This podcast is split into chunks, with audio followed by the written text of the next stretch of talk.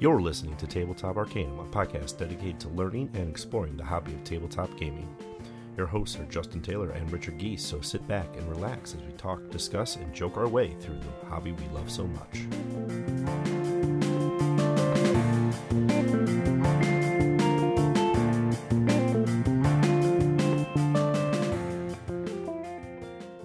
The time scoop works. Now you can reach back in time to capture prehistoric monsters and bring them back to sell. You have just two minutes to make the most profit. Every 30 seconds, your options become more valuable. But the longer you wait, the more you risk other players stealing your dinosaurs. Welcome to Tabletop Arcanum. We're your hosts, Justin! And Ricky. And as you heard, you've got two minutes to learn and two minutes to play. Two minute dino deal. but this won't be necessarily a two minute review. So this is two minute Dino Deal put out by Peterson Games. Plays two to five players in literally two minutes. MSRP is fourteen ninety nine and was designed by Roman Katergin. First impressions on this bad boy? It is a nice size small box game because all you're getting out of it is a bunch of cardboard tokens and some cards. Like there's not Mhm. much in the game itself. So it's got a decent size box for those components.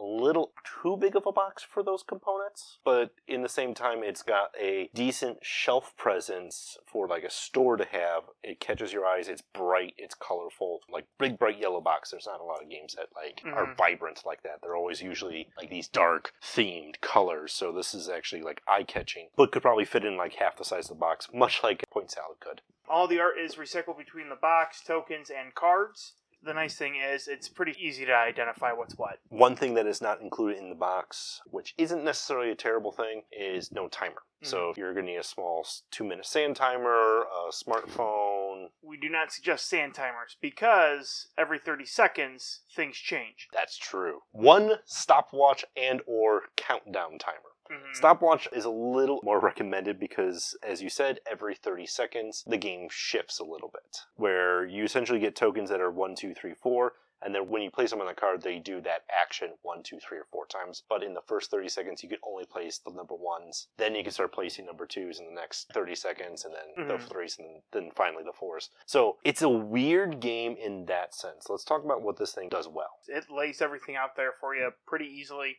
If you want to get in a practice round, it takes you two minutes. Introducing people to the game, it just goes, hey, watch me do this. Two minutes to learn, two minutes to play. They're not joking. It's very quick to show exactly what you need to do and how you should go about it. Yes, very much agreed on that. The other thing that I do think it does well too is it also offers a campaign mode. There's essentially like the three actions. You can get your dinosaurs, you can kind of twist your dinosaurs around like kind of like a trading floor, and then you start selling them. However, any extra dinosaurs that you could not sell are lost in a single round, but in the campaign mode, that carry over. And I think it does well in a isolated two minute game in that sense, but then the strategy shifts between hmm. a standard game and a campaign game, and that's a good thing. Because in a campaign game, like maybe I take a round where I'm not going to earn a lot of money, but I'm going to set up myself up with a freaking ton of dinosaurs. So the next round, I'm looking to trade them around and then sell them. I can shift my focus from game to game in a campaign where I wouldn't be able to do it in an isolated game. I do like that you bring up the campaign mode too, because we've talked before about filler games. Those Yes. games that you throw out when you're waiting for someone to show up.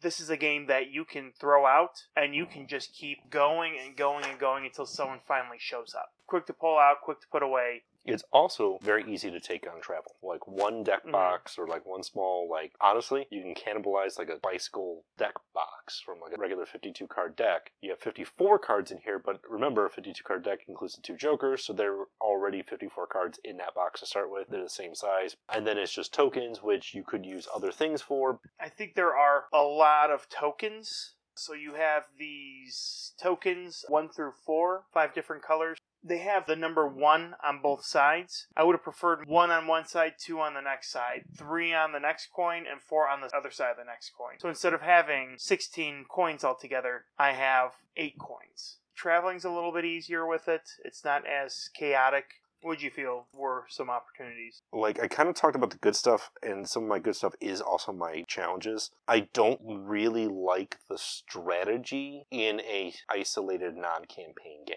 and especially at a two-player level that we we played at. You can only place four tokens, no matter what the numbers are. There were rounds where like you or I would play our third or fourth token and the other player was still sitting on their second token and then all they had to do was wait till the end and play their four tokens that's really rough in a non-campaign game we saw a lot of chicken. Yes. Where it was me and you sitting there, and we would wait until the last 30 seconds because we already mentally knew what we had or what we wanted. with some backup plans potentially We would have tokens in hands ready to just kind of chuck them out there. Whip, whip them out there. That's kind of the beauty part of the game, but also, and a, a two-player non-campaign, I think, is probably the mm-hmm. weakest way to experience this game. Three-player, four-player, five-player, even if it's non-campaign, there's multiple people playing chicken, and it's not as bad as well. If you just wait me out, I'll play my tokens because I'm getting nervous, and then you just get to do whatever you want. You know, you would have to wait for uh, your girlfriend and my wife to like do their thing in a four-player game, and me before like like it's it's one of those more people in the pot makes it more tense also makes it less i just have to wait you out. But in a campaign game i actually like it because maybe my strategy isn't to get the money this game it's to set myself up for a future round. And that's where i think if there was an opportunity a two player game should be a campaign even if it's like a series of three Mhm. you should probably play it that way and not a standalone. Other than that, like I don't have too much to critique on it. It's clean, it's simple, like two minutes to learn, two minutes to play. I'm not gonna discredit for that. So a quick game like this, great for filler, great for parties. Honestly, if I don't want to necessarily like burn my brain out on something heavy, this is gonna be a lot better. If I want to travel, I'm not traveling with Cthulhu Wars. I'll travel with this. MSRP on this bad boy is $14.99. Does the game fit the MSRP at that point?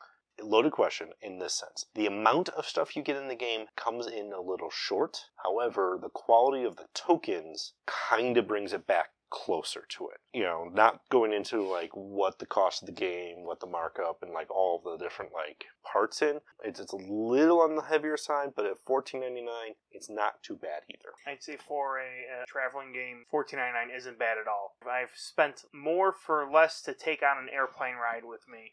Who would you suggest this for? I suggest this for people who like quick and dirty strategy games, maybe a beer and pretzels game crowd. I would also say if you like to chain your games together, if you're looking for that but you don't want a legacy game, this is actually pretty nice for that.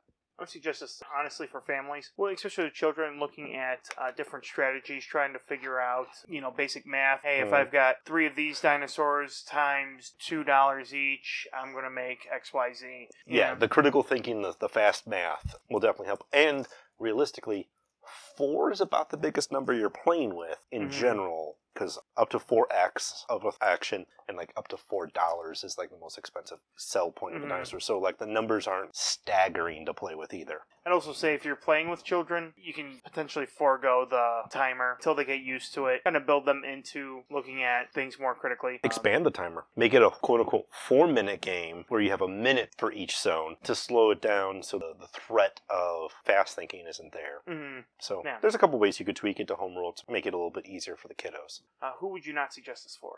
I would not suggest this for people with anxiety because there's a lot of weird, like high tension moments and some feel bad moments too. There's not a lot you can do to control that because you're literally looking to bid with someone. So if you're a highly aggressive competitive player, this may not sit well depending on your group. Mhm. If your whole group's like that and you can go home and laugh about it, sure, they'll have a good time. But if you can't separate those bad feelings from the game, you're going to have a harder time on this one.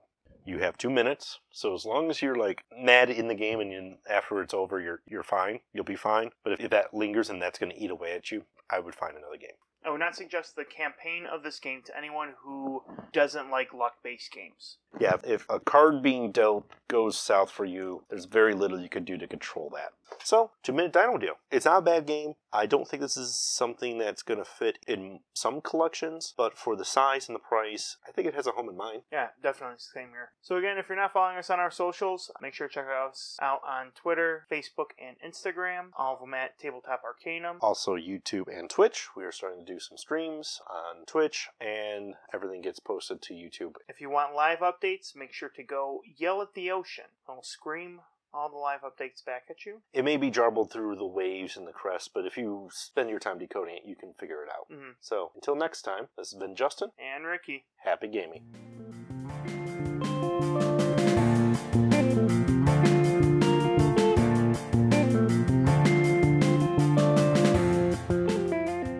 You've been listening to Tabletop Arcanum, hosted by Justin Taylor and Richard Geese, and featuring the original music by Paul Moore and Isaac Gilbert. You can follow us on most social media platforms. Please don't forget to like, subscribe, and leave us a review on whatever platform you listen to podcasts. As always, thanks for listening.